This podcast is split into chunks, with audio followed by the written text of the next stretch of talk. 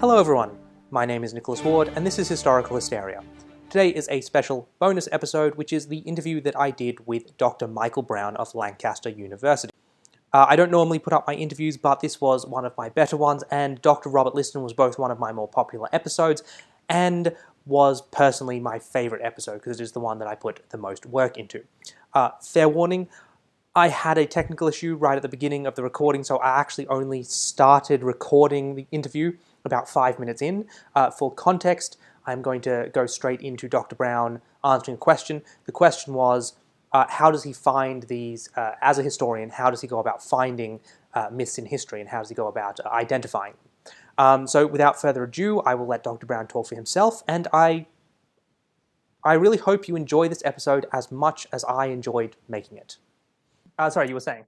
Yeah, so I've, as an academic historian, I've always been slightly distrustful of those kind of narratives that get reproduced very easily and kind of you know recycle through through kind of popular culture uh, and often as you as you say in, in quite kind of seemingly authoritative uh, sort of you know mediums like BBC or or, or other kinds of um, kind of uh, you know, journal, you know sort of popular journals and that kind of thing.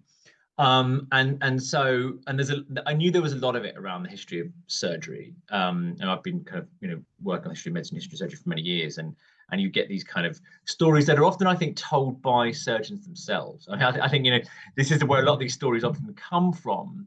Is they don't necessarily originate with historians or even with with popular historians or with journalists. I think they often originate as as sort of um, you know, professional stories um, and that get kind of blown out of all proportion and recycled, and they take on new forms and um, and so yeah, one was always you know one could probably do this with you know any number of, of these of these incidents where these kind of anecdotes sort of trace them through on their origins.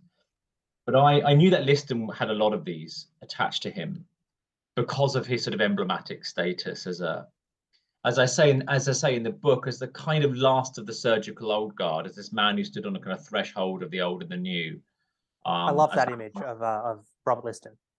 Yeah, absolutely. You know, because he's he because he you know because in some ways he's associated with you know the first use of anesthesia in Europe.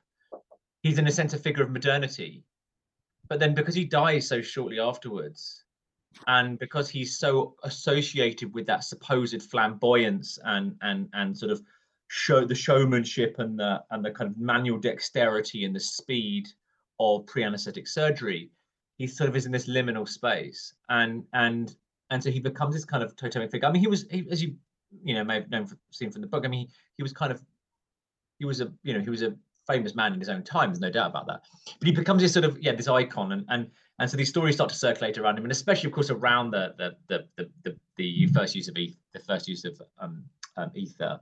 Hmm. Um, and it, you know, and they, these stories begin to attach to that incident, and and so I sort of came across. I, I knew I'd known they've got the Yankee Dodge kind of comment, for example, was one of those things that circulated, and actually not just in popular histories, but even actually in in in, in very very um, academically rigorous books um, like Alison Winter's Mesmerized, which is a, a you know a, fantastic history of, of mesmerism, where she kind of cites this you know this this this this idea about him saying um you know that uh ether was that either was yankee dodge that beat mesmerism hollow.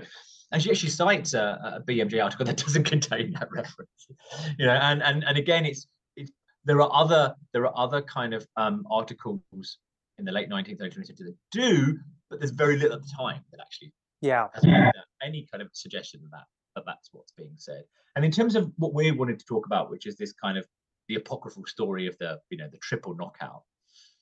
Um, I mean, I'm still cautious that I've not, you know, I I think I assume I found the kind of roots, but I'm still not entirely sure because it, you know, it, my my you know my kind of I traced it back, you know, through um, uh, uh, Gordon's book, um, uh, you know, kind of through in a sense the kind of um, uh, uh, uh, the, the, the, kind of the, the, material that you were looking at, the kind of early 20th century material from the UCL magazine, UCH magazine, kind of Edwin Koch article and so on. And then, but there's also this kind of other, it takes you to other deviate down other parts, like the Wangensteen's book, which quotes, you know, a surgeon of the Liston era you know, removing someone's testicles and and and, and you know. Oh yes, I saw that from the 1970s. Kind of right? Melange. Uh, yeah. It's like Gordon had this kind of melange of of of of, of different stories, um, and sort of produced his own version of his own version of it. And of course, what's interesting about the Wangensteen uh, book is they, you know, Owen Wangensteen was a was a, was had surgical training and had been trained in London, and it was you know someone he knew, you know, who had been trained by Starling, who yeah, and this story kind of come down through British medical yeah, school yeah. training, um, and it wasn't even Liston. You know, it was it was a surgeon of that era had done this, and then it becomes attached to Liston because he's the sort of emblematic figure of that of that of that period in many ways. It's a little bit like how all all sort of wise quotes from about the 18th century get attributed to Benjamin Franklin, and all wise quotes from the 20th century get uh, get attributed to like Gandhi or somebody. absolutely, absolutely. You know, and it's exactly, and it's that kind of thing. You know, did Einstein really say that? Did Abraham Lincoln really say that? You know, or is this? He never did. no, exactly. And and and you know, very rare. Or, or there may be some sort of tenuous version of that phrasing or that idea that's you know out of con taken out of context. Yeah. So these things circulate. They they become kind of almost like you know, almost like memes. I guess they they they, they circulate and they and they proliferate and they end up becoming so um sort of widely widely distributed that they become accepted as fact, even though there's no actual, you know, um, tangible evidence for them. So yeah, so I mean, it was interesting that we both came. I mean, it's it's fascinating to see that you that we both trod the same path effectively through kind of Gordon and um um um and and then and then to these early 20th century uh, articles in in in the UCH magazine. And let's say I think that's really important because that's I think where from the, the, the root of these stories. They sort of myth making by post anesthetic surgeon, post anesthetic, and I think particularly post antiseptic era surgeons. Mm. So, you know, part of what I argue in the book is that the image that we have of pre anesthetic surgery is fundamentally shaped by a post Listerian yeah. surgical profession that wants to kind of cast the sort of pre anesthetic and I think in particular the pre antiseptic pass as well as this kind of era of great brutality um, and and and kind of not necessarily cruelty, but but of callousness, a kind of necessary callousness, a necessary inhumanity is the, the famous phrase from William Hunter has it, mm. um, and of and of kind of of this world having been redeemed, you know, by Lister, by by the pioneers of, of modern surgery, and so they they sort of yeah they they construct these stories in a part to suit their own, I think, to suit their own endeavors and their own agendas uh, to present themselves as men of modernity, right? Um, as the kind of ones who've who've you know cast this benighted past into the dark ages and, and kind of saved everyone through their great heroic um, uh, scientific expertise. So yeah, so that's that's I mean rambling kind of way. no, no, it's fantastic. I love this kind of thing it's um that that observation about like uh wanting to separate the pre-anesthetic and the post-anesthetic worlds it was when i read that in the book it's so perfectly aligned with something i'd been researching into uh uh like conce- our conceptions of the past especially the, uh, the middle ages and there was this historian from the 1930s i think who basically wrote an art uh, who wrote a paper uh, i think it was for the university of chicago where he was saying that so much of our conception of the of the uh, medieval world comes from an idea that well things are good now things were bad in the past so if things yeah. are good now then think about how much worse they must have been in the past yeah. and then taking problems in the modern world and putting them into a context that they never existed in and he was specifically talking about uh, it was something odd like horse manure overrunning the streets of paris but he was basically like and then saying like how it's, it was actually it would have been cleaner in the streets of paris because of certain xyz but it was it's just like such a perfect uh, equivalence that so constantly trying to put um, trying to put these arbitrary blocks in history and be like that was savagery and this is enlightenment. Yeah absolutely. And, and you know and people at the time do it. I mean you know they they they, they almost do it consciously. I mean of course the, the, the difficulty i always find with with trying to articulate this argument right that that much of what we think about the pre-anesthetic past is a product of the post-anesthetic world and indeed the post antiseptic world, so the late 19th, early 20th centuries. Because pe- people in the immediate post anesthetic world remember, you know, they remember what it was like. They're products of that world in many ways. And it really takes another generation for it to shift and for it become almost entirely removed. So I think Lister, you know, Joseph Lister is a really interesting present at, at, at Liston's operation as a student, and that's part of his mythos in a way. You know that he was there. So he's kind of he's like he's a sort of you know he has a, a, a, a he's within touching distance of it, but he's kind of removed from it. Yeah. Um, and, so it's it's him and the people who come after him who have, especially those who have no experience of what the pre-anesthetic world was like, who kind of construct this this particular myth.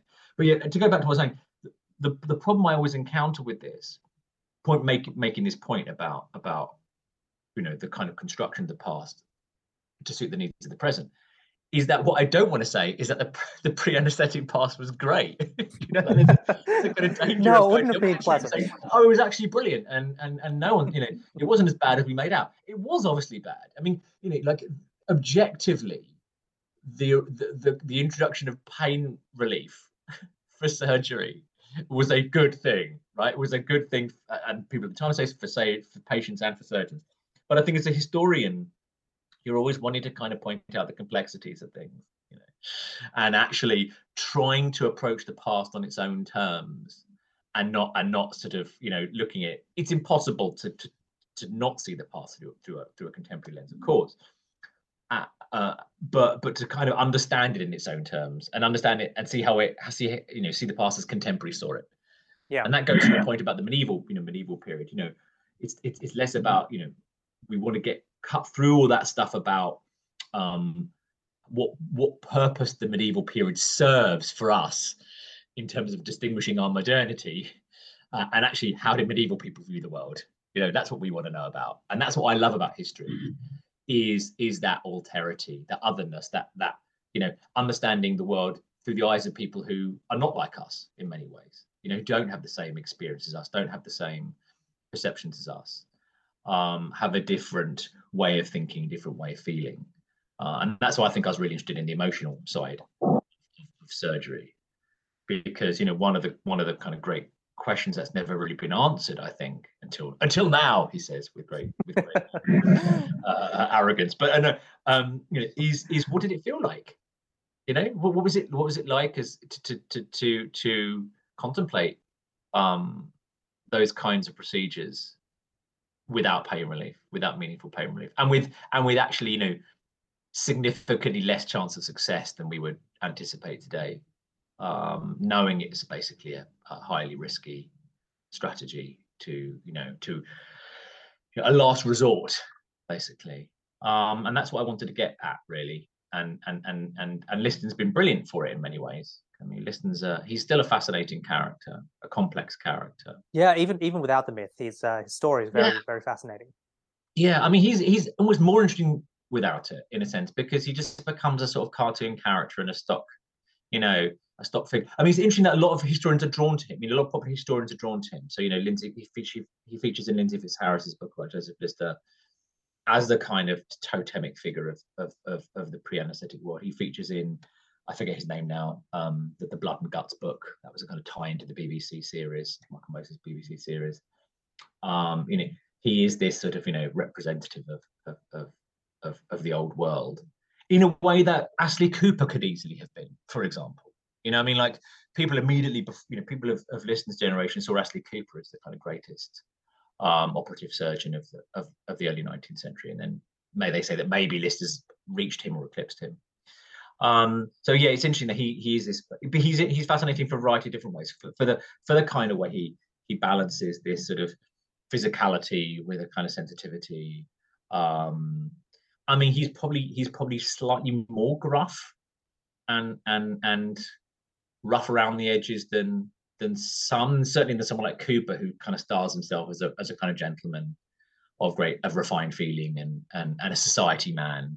You know, he's a he's a he's a you know he's he's got a knighthood. He's he's uh he's he's friends with aristocrats. Um, Liston is a bit kind of coarser and rougher than that, but he still has this kind of um, he still talks about the patient's mood and patient's feelings as being really important in, in surgical practice.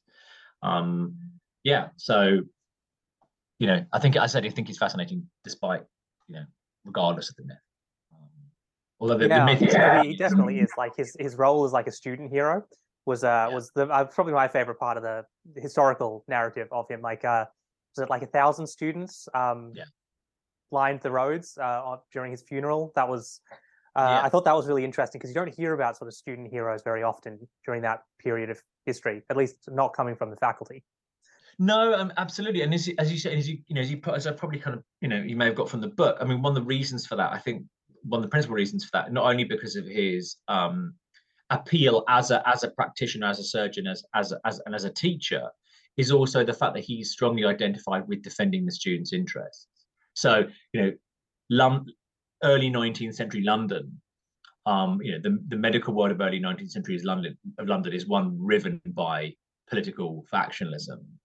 Um, and, you know, the know, the sort of the idea of of of, of the, the kind of surgical students as being a kind of an oppressed group, exploited potentially by um, high profile, um, well established hospital surgeons who kind of, you know, um, squeezing them for their fees and, and, and maybe not giving them what they should. And, you know, and, and, and along with, um, you know, and, and kind of victims of the, of the medical establishment, as it were, along with, you know, Liston aligns himself with Thomas Wakley and, and the Lancet and, and the kind of radical element of, of, of London surgery. And I think that does a lot to, to kind of um, to enhance his reputation with surgeon with students. I mean, other other other surgeons too have a kind of very loyal student body, you know, and it's interesting think about those cultures.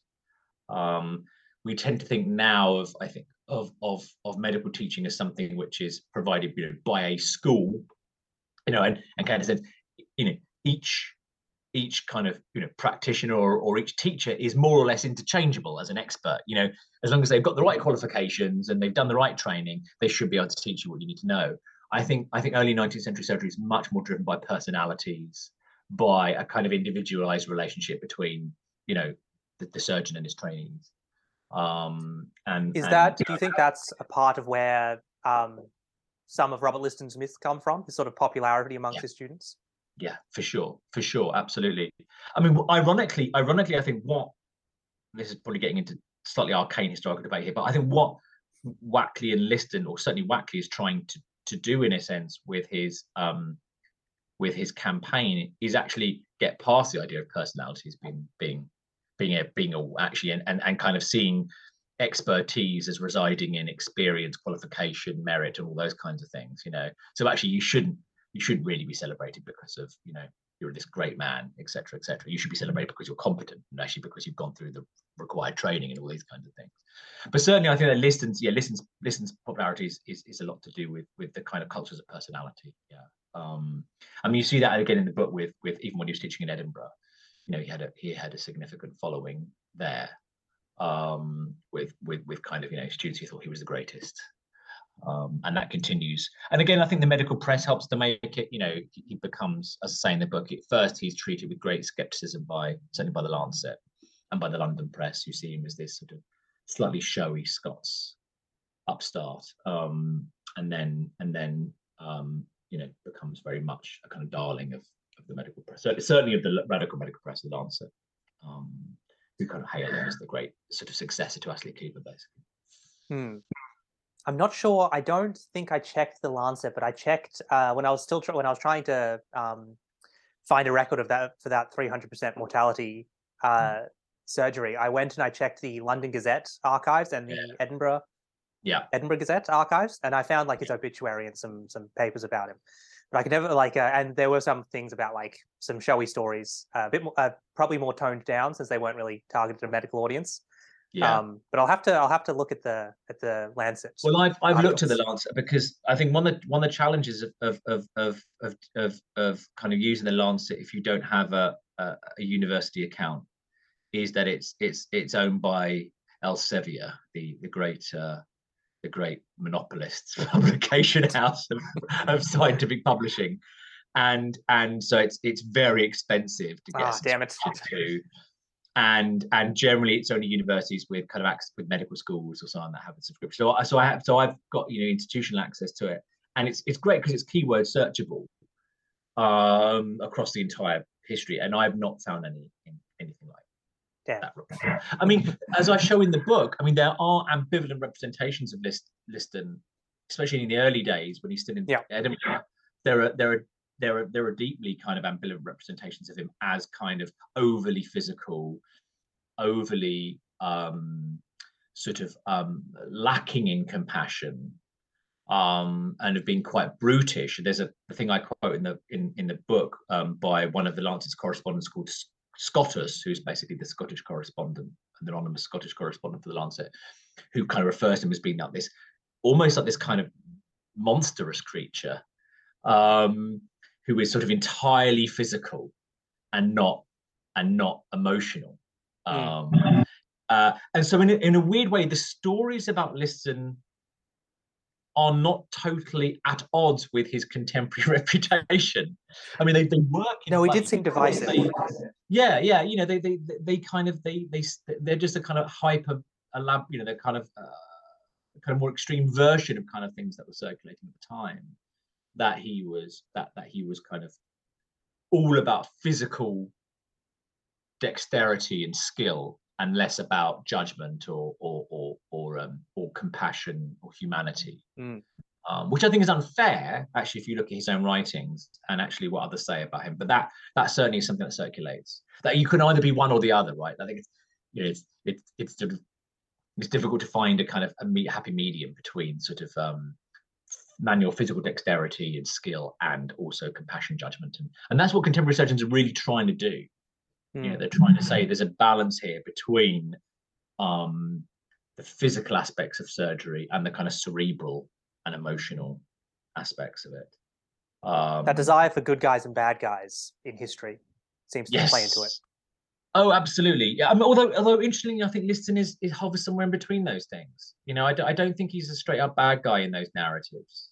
Um, in in the kind of popular histories, I don't think he's seen as he's seen as kind of you know like emblematic of a brutal time for someone who's still skilled and is doing his best, whatever. I think he's a kind of um, he's an ambivalent figure. There are certainly bad guys, yeah, yeah. I mean, um, and there are, and there are certainly good guys, and, and I think I mean in some ways someone like Lindsey Fitzharris in her book Butchering Art, you know, would she doesn't explicitly do this, but might kind of counterpose Liston with someone like Joseph Lister, you know, um, as the kind of hero. He's definitely the hero of her story, without a doubt he, he's the kind of he's he's the kind of it's the hero's journey effectively. But um, but yeah, Liston is the counterpoint to that. Um, you know, he's the old guard. And um, but that, and I think there's actually also a desire to you know I think that you know medical practitioners um, themselves and surgeons and anatomists have an ambivalent identity in the imagination. You know, the I think story. there is still a bit of a stereotype of surgeons today being all psychopaths. Yeah, yeah, and it's not unreasonable. Incidentally, I mean, you know, there was uh, something I quote in the book is is um, Stephen Westaby, um, who's a very well-known British heart surgeon um, uh, at, at, the Radcliffe Hospital in Oxford. Um, and there's an interview he gave um, uh, um, along with oh, I, am always forgotten his I always forget his name now. I'm just going to find it. But it was yeah, it was an interview he gave with Henry Marsh. Sorry, yes, the the the the neurosurgeon in the Financial Times a few years ago. And Stephen Westaby explicitly states that he is a psychopath, basically, and that you have to be a psychopath to be a good surgeon. Um, and he, he actually claims that he basically he suffered an injury, a brain injury, while playing rugby at school, and it basically removed his sort of empathy and it made him huh. a better. So it's That's weird. I mean, he's not an he's not an uncontroversial figure, incidentally, but but I mean, it's weird that, that you would present that as a kind of as a professional ideal, it's a professional ideal for what is effectively a, a caring profession. We, we're led to believe. So I think there is that reputation, and I think it's something which churches have been part cultivated themselves. I mean, one of my my um one of my my uh, colleagues from the project, my, my my research fellow, who's who's written a book about the kind of modern surgical ideal, Agnes Agnes Arnold Forster. Um, you know, she you know talks about the kind of ways in which you know, the, the image of the contemporary surgeon is very much male um, and and high status and arrogant and aloof. And that is the kind of that is the image that they that they have, and it's one that in part has been cultivated over some time. Um, so yeah, it's it's it's you know, and but I think even historically speaking, there's a lot of contentiousness surrounding anatomists um, and surgeons in the past. So, for example, you know the appropriation of bodies. That's that's that's one thing that mm. kind of has has has um, drawn a lot of attention. Uh, so the hunters, for example, John Hunter in particular, You know, the there's still controversy over over the Hunterian Museum, which is currently you know due to open reopen again in early next year. But the the but the um the you know the corpse of uh, the body of um the, the quote unquote Irish giant, uh, uh, you know Byrne, um whose name, first name I temporarily forget, but um Charles Byrne, Charles Byrne, yeah, who who's who was this kind of you know giant of a man who who was a sort of who did the the rounds of of of of, of 18th century um, popular popular shows, quote unquote freak shows or whatever, showing off his his stature. And when he died, you know, he he was he feared that his body would be um, claimed by the surgeons. Um, so he had himself buried at sea, but John Hunter paid people to go out and basically dredge his body back up. And it's now wow, that I've, no, I've not heard that story. I've not heard that. Charles, Charles, Charles Byrne, yeah, he's he's still his body and and its presence in the um, Hunterian Museum is still a matter of great controversy, and actually has has become subject to even more, more recently to, to controversy. It never really seems to go away, um, because you know it's seen as deeply unethical, and of course it is deeply unethical. Um, you know, his his body was appropriated without his consent by a surgeon who was interested in it, you know, for his own purposes, his own kind of interest in anatomy, human anatomy. Um, and and you know with all the kinds of reevaluations that are going on in the in the public realm about empire, about about you know race, about colonization, about appropriation, about exploitation, um, you know, be that racial or gendered or whatever. The idea that this guy had his body stolen, you know, by medical authority and put on display is is, elicits a lot of a lot of um, controversy. And it was central to Hunter's identity. I mean, it's a famous portrait um, of of, of um, John Hunter by Joshua Reynolds, which has Byrne's legs in the background. You know, so he was clearly very proud of him. But I think that kind of idea, and he, there's been other accusations in the past, in the relatively recent past, about hunters, um, John and William Hunter, and and and they their kind of you know appropriation of fetuses for um, their study of embryology um, and midwifery and and uh, um, and obstetrics, and you know this idea that they there was a there was a controversial idea that completely unproven, or completely unevidenced, but that they, they they murdered women, or certainly you know you know this idea I think to see them as kind of Frankenstein characters, as ghoulish and and and. Um, I imagine stories like that would have uh, been supercharged by like the Burke and Hare murders in, in Edinburgh. Oh, oh, for sure. Yeah, I mean, this is that's a very good point. I mean, yeah, I mean, so you know, a lot of I was, in a sense, talking about our contemporary perceptions of the past. But you're right. I mean, this comes from contemporary uh, attitudes towards surgeons as well. Yeah. I mean, um, surgeons were appro- uh, appropriating the bodies of the poor for their own personal and professional ends. Yeah. Uh, in, in what we would now regard and what contemporaries regarded as, although they wouldn't necessarily use these terms, deeply unethical, you know, deeply unethical um, ways. Um, and so, actually, what what one of the things in the book that I look at is um, the ways in which that appropriation of bodies was justified um, in emotional terms. You know, so there's been a lot of attention put on the Anatomy Act, um, on on the justification of the Anatomy Act along utilitarian lines of you know this is this is a social good, and that fundamentally is how it's framed. But utilitarians also say, well, you know, the body hasn't the, the dead body has no emotional value in itself except for those relatives who are left behind right? The only people who care about a dead body are the loved ones. And so their argument is if there are no loved ones so if there is no if there are no relatives there is no emotion mm. and this they, they they deploy this narrative what they call the friendless corpse basically.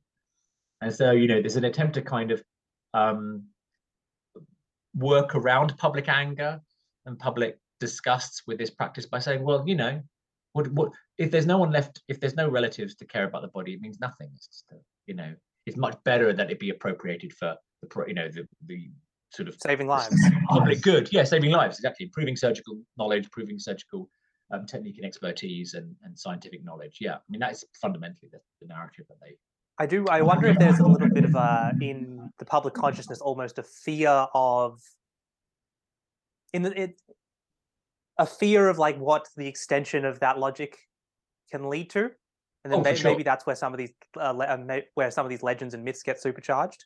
Oh, for sure, for sure, and and, and a, a kind of callousness or, or, Mm. or you know, cold hard heartedness or a coldness. I mean, surgeons are often accused of that throughout the early nine, 19th century of being cold and hard hearted. Um, and of course, this coldly utilitarian logic doesn't help uh, their case in that sense.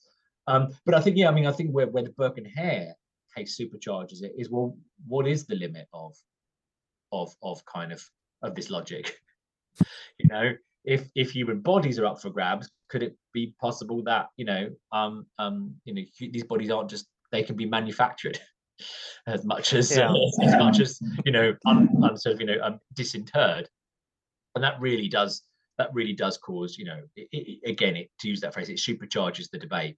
You know, there had been already been a debate about the body snatching, but it yeah, this this puts it into a different into a different realm.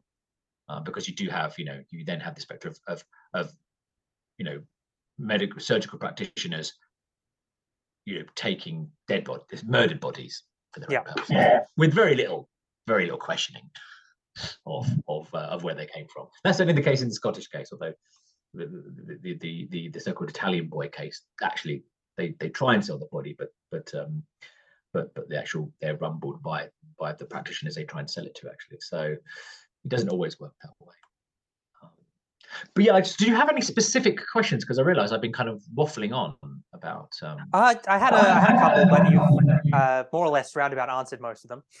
um, okay, And I've, I've also really enjoyed listening to you talk about uh, medical history more than more than my my questions. oh well, that's um, good. That's good to know. The questions I had were sort of around uh, were around myths, how they develop, and like how you've come across them and how you've combated them. So, Mm. or how you've sort of uh, identified and researched them. So, like, um, I guess I, I I was wondering how you came across the myth of Robert Liston, but I guess being a, a, a doctor of history and modern medicine, Mm. it- he would have been a fairly large figure in it. When did I guess when did you first realize that his most popular story was um, was probably mythical? Well, yeah, it's interesting you ask. I mean, I guess I guess in the first chapter of the book, I wanted to use Liston as a as a way of thinking about um, the complexities of what I call the kind of the emotional regime of, of romantic uh, surgery, and about his kind of ambivalent status as a as a physic as a as a kind of uh, a, a kind of highly accomplished operator um, because I was interested in ways in which actually, you know, the image we have of, of, of 19th century, early 19th century pre-anesthetic surgery is of this kind of flamboyance and showmanship and, and, and what have you. And Liston is definitely the icon of that. But actually, what I'd come across in my research was actually lots of surgeons saying, "Well, that's bad. We don't want to. We don't. We don't. We want to put the patient's interests before like our own kind of fame and celebrity, and and and we shouldn't be operating for the sake of it, and we shouldn't be kind of, you know, sort of performing with an audience in mind. We should be performing, you know, for the good of the patient. And so I was interested in, in Liston's status within this. So I, just, I began to kind of explore Liston's contemporary um, representation. And it just occurred to me that, you know, there seemed not to be a disconnect between how Liston was represented that period and how he was perceived in the popular histories. But that the kind of stories that I was hearing about, that I knew about Liston, that circulated about Liston, you know, in in in kind of contemporary popular surgical histories, uh, didn't seem to have any grounding in in the material I was reading at the time in the Lancet, and the London Medical Gazette, or the BMJ, or whatever, uh, BMJ, or whatever. And so I guess I kind of like you, I went down this rabbit hole where I thought, where does this story kind of come from? And I was led to um, to Gordon's book um, through that. I think it is Gordon, isn't it? I, I, I'm, I'm worried that I'm kind of consistently getting his name wrong. I'm just gonna. Uh, Richard Gordon was the one who wrote. Uh, Yeah, the- Richard Gordon. Yeah, yeah. what is it called now? Um, you know, the, the sort of um, uh, the the, the yes. I've forgotten what the book's Great Medical called. Disa- Great Medical Disasters of That's 1983. it. Yeah. And I was su- really surprised by how influential this book had been. Yeah. Because actually, I remember even on like Wikipedia, Wikipedia's now been um, been edit re-edited actually the Liston entry. But when I first looked at it, the Liston entry uh, on Wikipedia was always entirely based on Richard Gordon's book. And I thought, well, this is a guy who wrote Doctor in the House, and and you know, he's an anaesthetist. he was not a great authority on on medical history, and yet it it's the entire basis of where and you know, let's face it, Wikipedia has a major role to play in in kind of shaping people's um, understandings of these things because it's often people's first point of call. Um, and I say this even as a professional historian that you know, I might go to Wikipedia and, look, and of course I might interrogate that afterwards, but like it's the place you'd go to look up stuff, you know, um, for many people. So I was thinking, oh, this is weird. Why is Gordon's book so influential? And then I went to Gordon's book and I realized it was like three pages of slightly sensationalist um, kind of storytelling that didn't, I feel enough, didn't ring true to me. That was the thing, actually. It just didn't ring true. It didn't, it seemed exaggerated. It seemed sort of um, almost tongue in cheek, actually. And I actually, I do wonder if actually the intention was slightly tongue in cheek. You know, it was like a kind of horrible histories before its before its time. I was just thinking that. Yeah, it is like oh, we're here let's let's have a sort of slightly hyper kind of version of the past that's sort of only partially related to it. And it, this is he was a fiction author. Yeah, exactly, exactly, and and and a fiction author who basically you know kind of wanted to create a, you know a slightly kind of um a kind of slightly I don't I'm trying to think of the right word a slightly kind of uh, humorous vision of the medical profession you know it, it's it's a it's a it's a kind of it's almost like a picaresque kind of thing and and, and I think this is almost the image you have of of of of, of Liston in this is kind of almost hapless you know kind of a hapless bungler but a kind of talented but hapless bungler I thought this is this is not what I'm getting from every resources at all. I'm getting a much more kind of complex picture. Uh, and so, yeah, like you, I, I kind of thought, okay, where does this story come from? And I sort of traced it just through sort of, because, um, you know, Gordon does list his sources, but he only lists those sources, really. Yeah, yeah. Just those yeah, two yeah. magazines that don't mention the 300% mortality at all. no, they don't. They don't. And that's why, that's where I, I guess, where it goes, it branches out. Yeah, because you've got the kind of you've got the Yankee Dodge, you've got the you've got the sort of um, the, the ether, the first use of ether as the main focus of those articles. And and funnily enough, where did I come? I'm trying to think how I ended up tracing the Wangensteens as a source for this 300% mortality. I think I'd read the Wangensteens anyway because they're a, they're a they're a, a kind of classic text of the rise of surgery, you know, as a kind of narrative. And I thought, oh, hang on, this is referencing here to three people big or two people you know, again, you know, you could tell that he was blending stories story. from different sources. Yeah, that kind of did similar kinds of work. And so that, yeah, that's how I discovered it. Really, is just kind of wanting to unpack Liston's mythology at the time, and actually end up kind of unpacking Liston's contemporary mythology too. And it's interesting. Uh, the book concludes basically. In, there's an epilogue of which I kind of look at the myth creation, the kind of post the post antiseptic myth creations about surgery and I try and bring it up to the con- modern period with contemporary popular histories, and they're all rooted.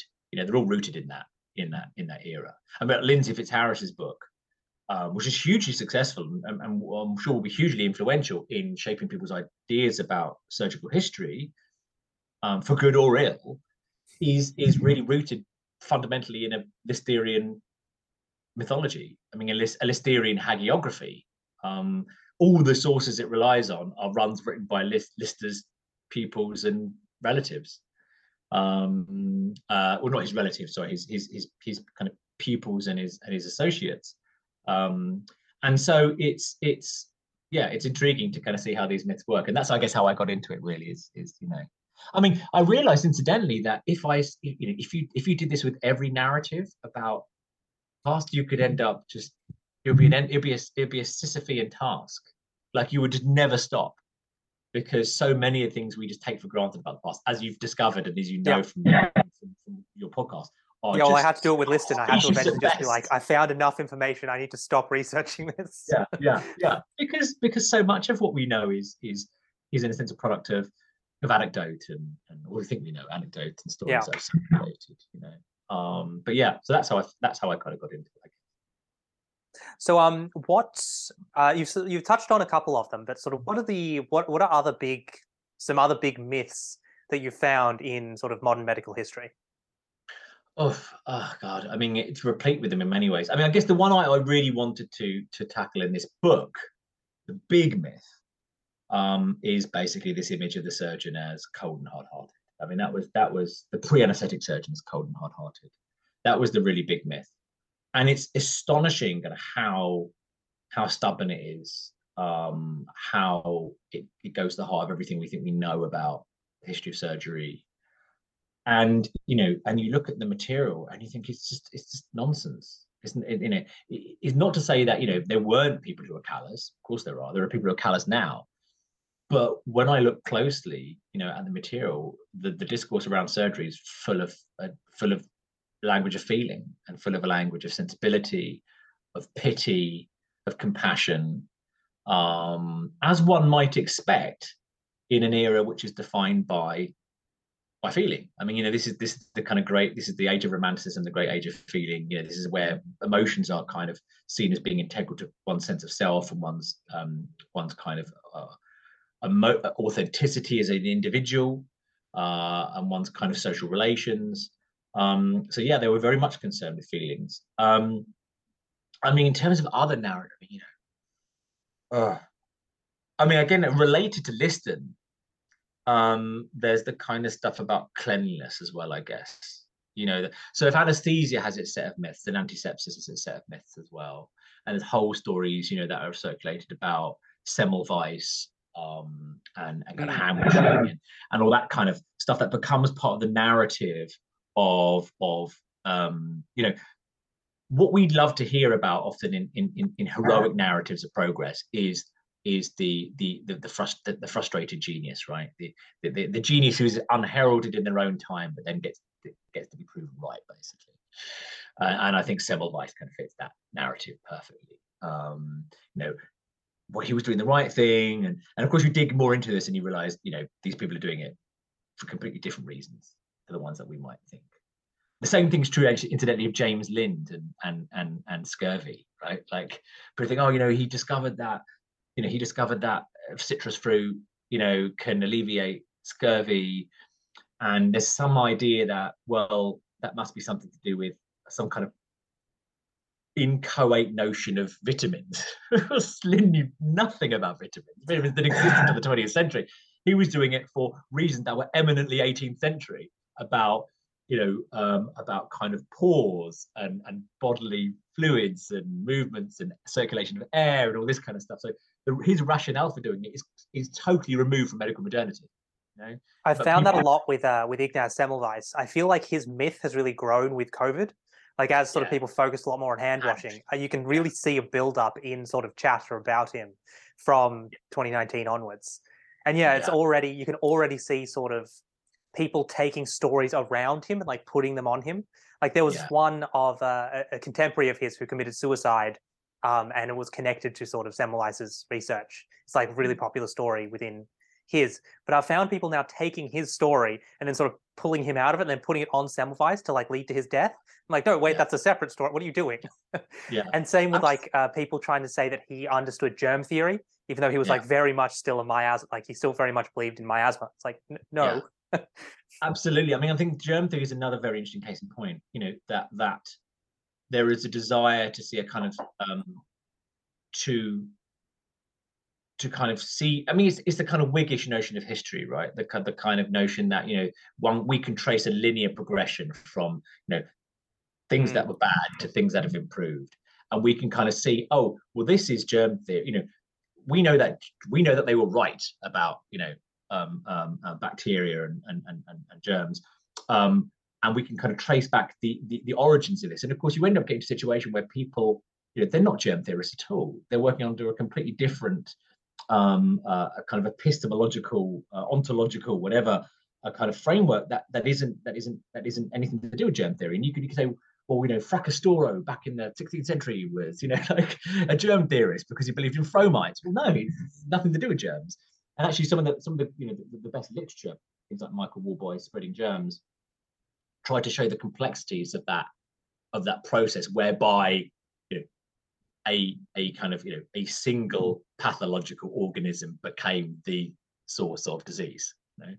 And even in Lister's own lifetime, you know, Lister's a classic case in point as well. You know, the antisept the, the kind of the fudging of antisepsis and asepsis so, like you know, Lister is interested in um, you know preventing uh, the infection of wounds through the application of substances, carbolic acid, notably, that will prevent infection or that will that will you know stop it taking root. So he's interested in the kind of the wound as the site of of, of, of activity uh, and dressings and those kinds of things. But then later on, shortly after this, basically people become much more concerned about the kind of environment surrounding the patient, right? So cleanliness, clean spaces, um, and this kind of aseptic um, uh, uh, kind of um, idea. So that rather than being, you know, uh, kind of uh, sort of targeted against um, germs, it, it, it's a space where there are no germs in the first place. Right? And then, of course, what happens is people people after this go, "Oh yeah, you meant that. That's what you meant. Actually, that's what he was doing. Even though he wasn't, he was actually opposed to asepsis as a theory in many ways early on. And so, yeah, he, he becomes, you know, the hero who kind of combines all of these complex things into one figure. Um, and as you say, it's the same with people like Semmelweis as, as well, who who are sort of convenient hooks upon which to hang kind of our story of progress. And, and that's I mean that's where the roots of most kind of mythologizing comes from in, in surgery, I think. Um, is this desire to see sort of great men, and it often is men, right, uh, uh, as as these kind of heroic individuals battling against superstition and ignorance. You know, similar things you see happening with you know, narratives about Galileo or whatever in the history of science. You know, um, which again turn out not to be true. I mean, the other classic, the classic example is is is John Snow, right? John mm. Snow.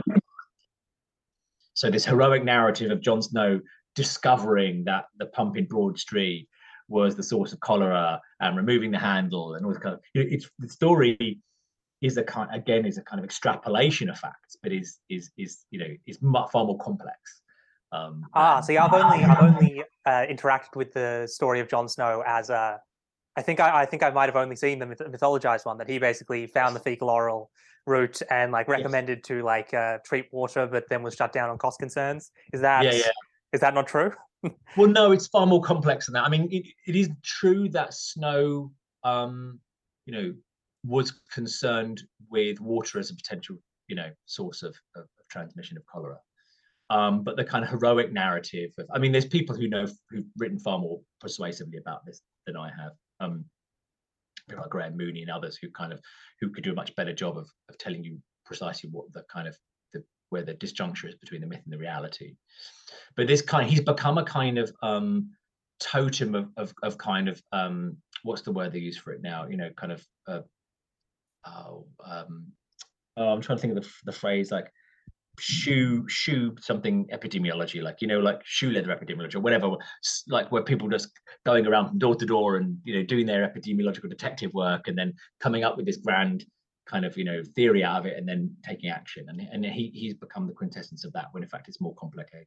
And, and indeed ideas about the spread of cholera were far more complicated at the time than than than than we than we might assume now. You know there's contagionism anti-contagionism contingent contagionism you know I, emerging ideas about fungal transmissions and all, all sorts of things um so in a kind of proto-germ world it's just it's it's this massive different kind of sort of factors that feed into it. But we want to see this monocausal. You know, we want to. Who's the guy who discovered the kind of monocausal origin of this disease? And who held them back? And who held them back? Exactly. Who the bad guys and who the good guys? You know, um, you know, who's the Catholic Church in this and who's Galileo, basically. And that's that's I think at the heart of a lot of this mythologizing. That pretty much answers my what my my next question was going to be, which is why do you think these myths take hold? Well, yeah, I mean, I think that I think they're yeah they're rooted in in, in that in that kind of Whiggish historical um, tendency um, to see the past as a kind of a, a, kind of storehouse of stories for why we're better off now than we were then. You know what I mean? Um, and and of course, as said, as I was saying earlier, in contesting that, you come up against the objection. Well, aren't things better now than they were in the past? Um, and of course, the, the answer generally is most often case yes. Um, but then the kind of classic historical coda comes in. Well, it's a bit more complicated than that. That's that's what I thought his, academic historians often end up doing is going, well, it's a bit a little bit. I, I, I find um, that I start basically every episode with, yeah, it's it's it's complicated. yeah, exactly, exactly. It's the more research you do, the more you find out the more of a, the perspective you get, the harder it becomes to tell an easy story, right? I mean, that's just that's true of many things. I suspect. Yeah, I think unfortunately it's the same in uh, in journalism a lot of the time. That you wind up, you very quickly run into a wall of, well, do you tell the simple story that people are going to interact with, or do you tell the complex yeah. story that doesn't give a satisfying answer? Yes, absolutely. I mean, for example, you know, I'm sure there's myriad instances of this, and you know, the problem is that also as soon as you try and complicate things, you can also run into run into trouble in terms of, um, you know, being seen as as as as reactionary, maybe. You know, so like, you know, this happens in kind of science with around science, and and we you know we've seen this particularly with COVID, right? That if you if you complicate um, people's or seek to complicate people's understandings about how medical and scientific facts come to be facts. There's a danger that you're seen as a relativist or a denier or working against the interests of science and public health, etc. You know, this happens all the time in kind of history of science, where you know, history of science, history of medicine, where we as historians go, well, actually, you know, the kind of origins of this are a bit more complex, and and actually, facts are culturally constructed. They aren't simple. they don't simply drop out of the sky. Um, you know, they are they are human products. And then can you give me any um any examples of that? Any like anecdotes of? Well, I guess. I mean, I guess. You know, I mean, I guess you know, for those of us looking at how uh, those are people who look at the history of epidemiology, for example, right? You know, if you if you begin to introduce human um, elements into that story, or indeed the history. Let's let's take let's, let's rewind. Let's take the history of anti-vaccination, right? You know, there is a long and complex history of anti-vaccination um, there has been opposition to vaccination ever since vaccination was a thing. And there have been a variety of different reasons for why that is. That might be about individual liberties, which resonates with today. It might be about fear of, you know, the introduction of a foreign substance into the body and what that might do to our health.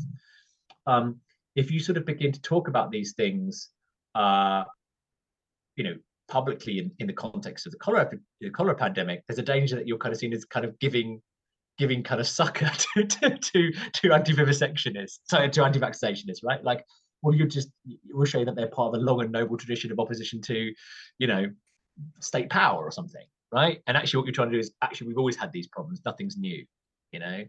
Um, equally, you know, if you if you there was a, a huge con- controversies kind of surrounding science and, and the sociology of science in the early early late 1970s and 1980s, where a kind of um, a school of sociological thought had emerged called social constructivism um, that was kind of applied to the practice of science, something called um, the sociology of scientific knowledge.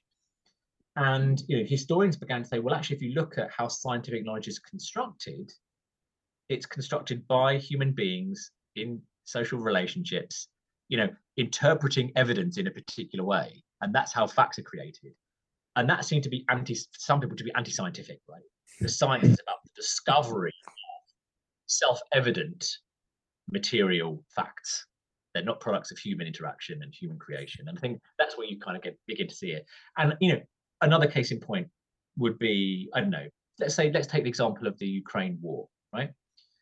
So say you want to report on the history of, you know, Russian-Ukrainian relations or, or something like that, or you want to report on you know there's a danger if you if you do any kind of nuancing about Ukrainian nationalism or anything like that that you're seen as kind of giving support to you know you, you're you're you're, you're kind of um uh, you know undermining our understanding of who's goodies who's the goodies and who are the baddies in this in this narrative right?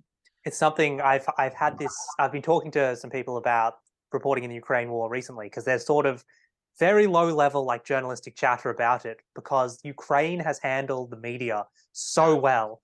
Like they like their media relations are incredible. But one of the things that's kind of bugged me a little bit is that so many journalists on the Ukrainian side have approached it completely uncritically. So like you yeah. never see um, you you never see photos or videos or audio recordings of sort of Ukrainians suffering when it's not caused by Russians, or like you don't yeah. see sort of the the aftermath of battles and stuff. And obviously, the Ukrainian government wouldn't be wouldn't want people to be doing that. But you sometimes need journalists to push in ways that you don't want them to push in. Things like, well, what's the aftermath of this Ukrainian offensive? Or, you know, what happened here, what happened there?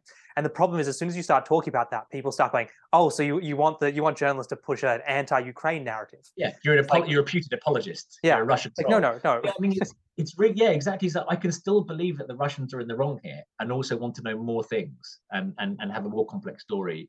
And actually sometimes investigate uncomfortable aspects of of, of of of of the conflict. You know, it's all uncomfortable in that sense, but you like um, to kind of to to to push, yeah.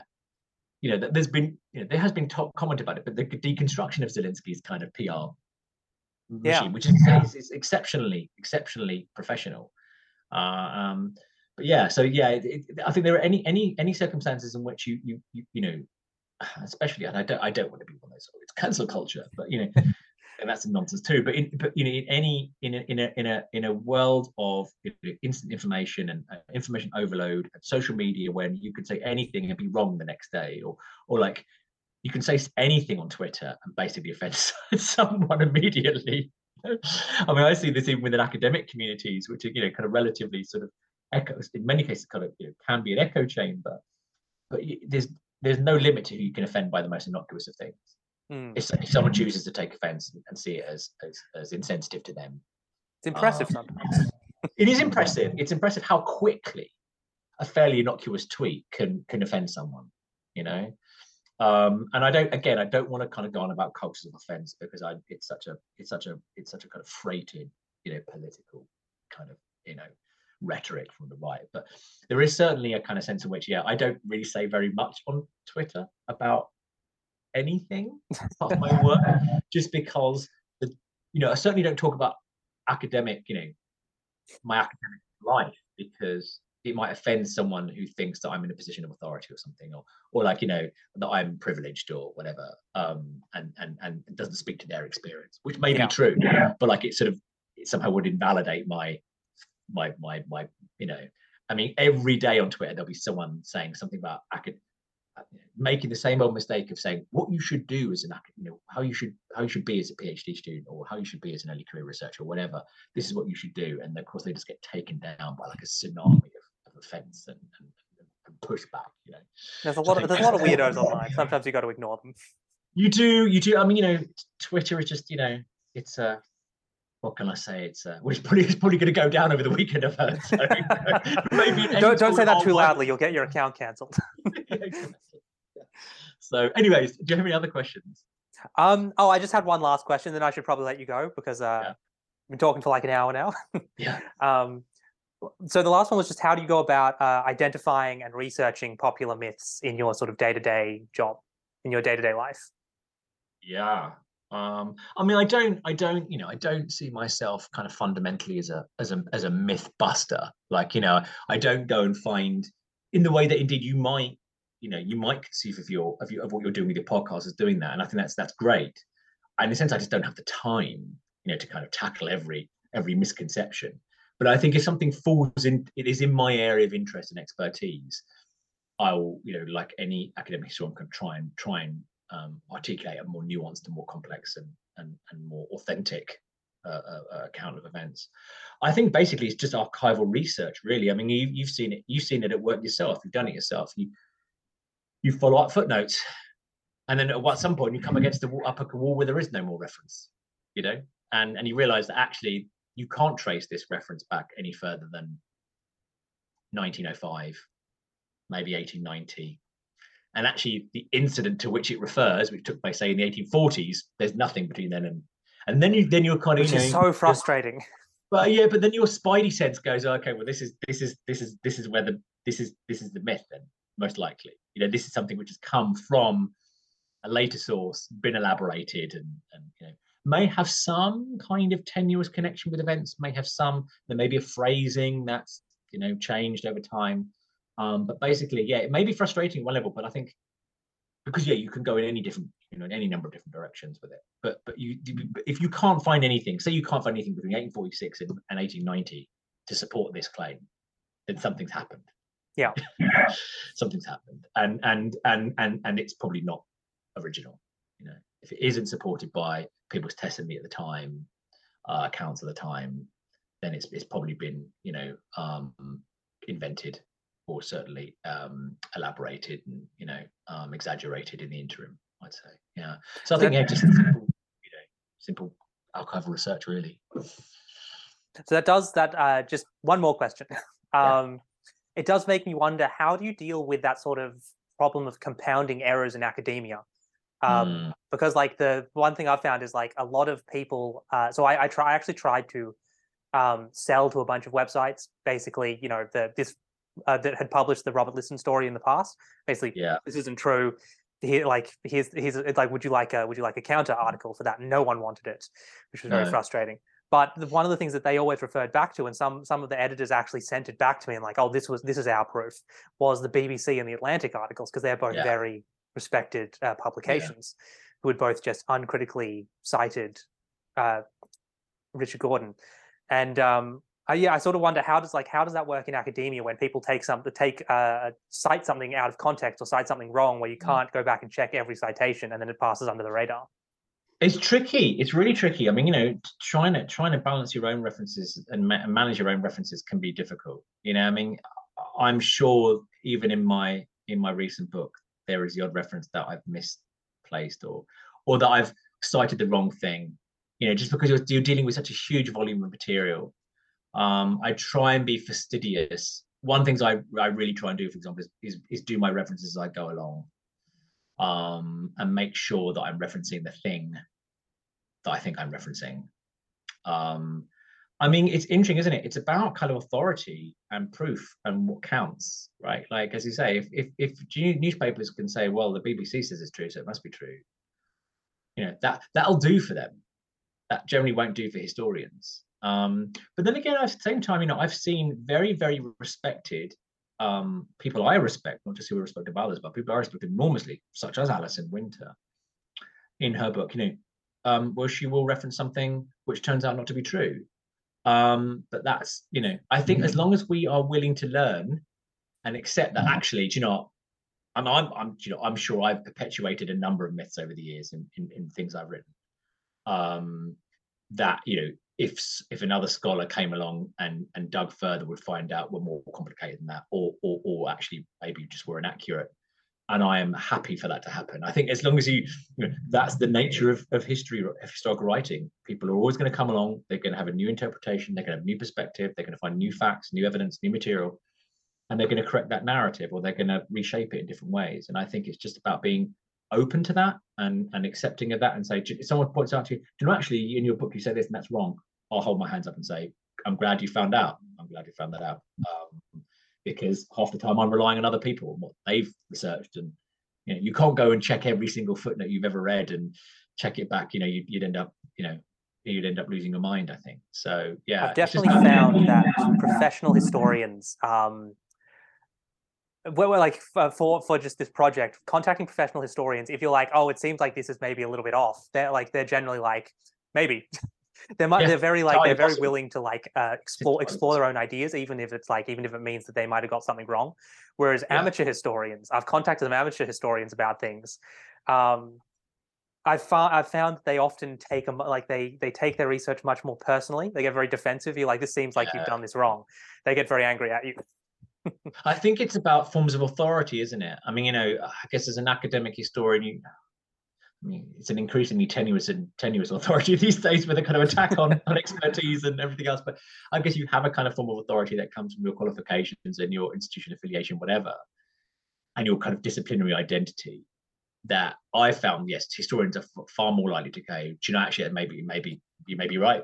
You probably are right. You know, I've, I've spoken to people over the years who've who've got almost no sense of ownership over anything they've ever written after a certain period of time. Like, yeah, well, you know, I, I can't remember what I wrote um, and I think I, I, think yeah, for, for kind of non-professional historians and non-institutionally affiliated historians, there's a kind of even more of an emotional investment in that in that in that book, the thing you've produced as being, you know, um, uh, authority, rather than your title of, as professor or lecturer or reader or you know whatever. Um, so I think yeah, I think I think that's probably where it comes from. It's a, it's understandable. It's understandable in, in many ways, you know. Um, because uh, you know the irony, of course, is that you know popular historians are widely read far more widely read than academic historians are. You know, um, and I think that's something we generally have come to accept. But hopefully, through a kind of glacial kind of process of accretion of ideas and knowledge, what academic historians write ends up informing kind of what what what the public think about things, what popular historians write about things. And I think in some senses that's our kind of that's our cosmic reward, if not a personal one. It's like the information is there if you want it. It is there if you want it. Absolutely, absolutely, absolutely. Yeah, exactly. And you know, um, it may or may not have an impact on public understandings, but I think ultimately it does. You know, things shift, understanding shift, and that does come from. Um, there's a, there's an interesting, you know, there's a fascinating relationship between popular history and, and academic history, and sometimes it can be a conflictual one and a and and and, and one of tension. But I think as long as you know popular historians acknowledge that actually a lot of what they're getting is from academic research you know. Um, lots of people do their own research but also lots of other people rely on secondary you know on on on, on academic materials to produce a more popular engaging account you know, i rely almost 100% on academic material. I, I don't have the time to be doing like i i did some undergrad history courses so i and obviously journalism is very research based the Robert Liston one is probably the closest to real, like real historical research I've done, and it took so much of my time. I was like, I'm, I just 100 percent have to rely on like JSTOR and my old like. Uh... Yeah, absolutely, absolutely, and that's and that's great, and and and you know, not all not not all historians, in fact, mo- mo- many historians are not especially good at, or indeed interested in communicating with a popular audience. Um, or or rather they would somehow say that communicating with popular audience would mean them kind of i don't know like dumbing down what they want to argue.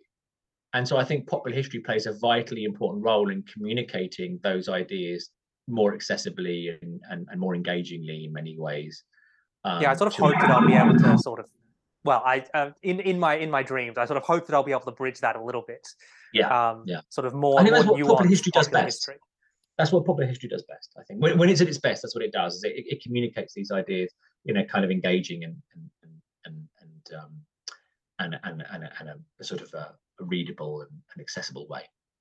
Because some yeah. historians, historians don't generally write in the most obtuse, obtuse prose, but some can, you know. And I think people get overwhelmed by footnotes and you know historiography and the structure of argumentation and all that kind of stuff. You know they want a story really. They want they yeah. people want a story. They don't want to hear one historian arguing with another dead historian. About something that happened in the past you know? So anyways i better get going but it's been a pleasure yes i should let you. go. Thank you so much for talking to me michael. It was fantastic. I, I learned a lot and it's some really good material. And that's pretty much the episode. I hope you enjoyed it as much as I enjoyed talking to Dr. Brown. Um, if you're interested in learning more about this, I would suggest uh, going and checking out Dr. Brown's book, Emotions and Surgery in Britain, 1793 to 1912. It's available online for free uh, through cambridge.org. You can also go check out his uh, Twitter page at MedHistoryMan. Um, Surgery and Emotion also has its own Twitter page, which is just uh, at Surgical Emotion. But that is our episode. As always, don't hesitate to leave me any feedback at, uh, at historicalhysteria at gmail.com. Check the social, r slash historical hysteria on Reddit and at Manic History on Twitter. And that is all. Bye.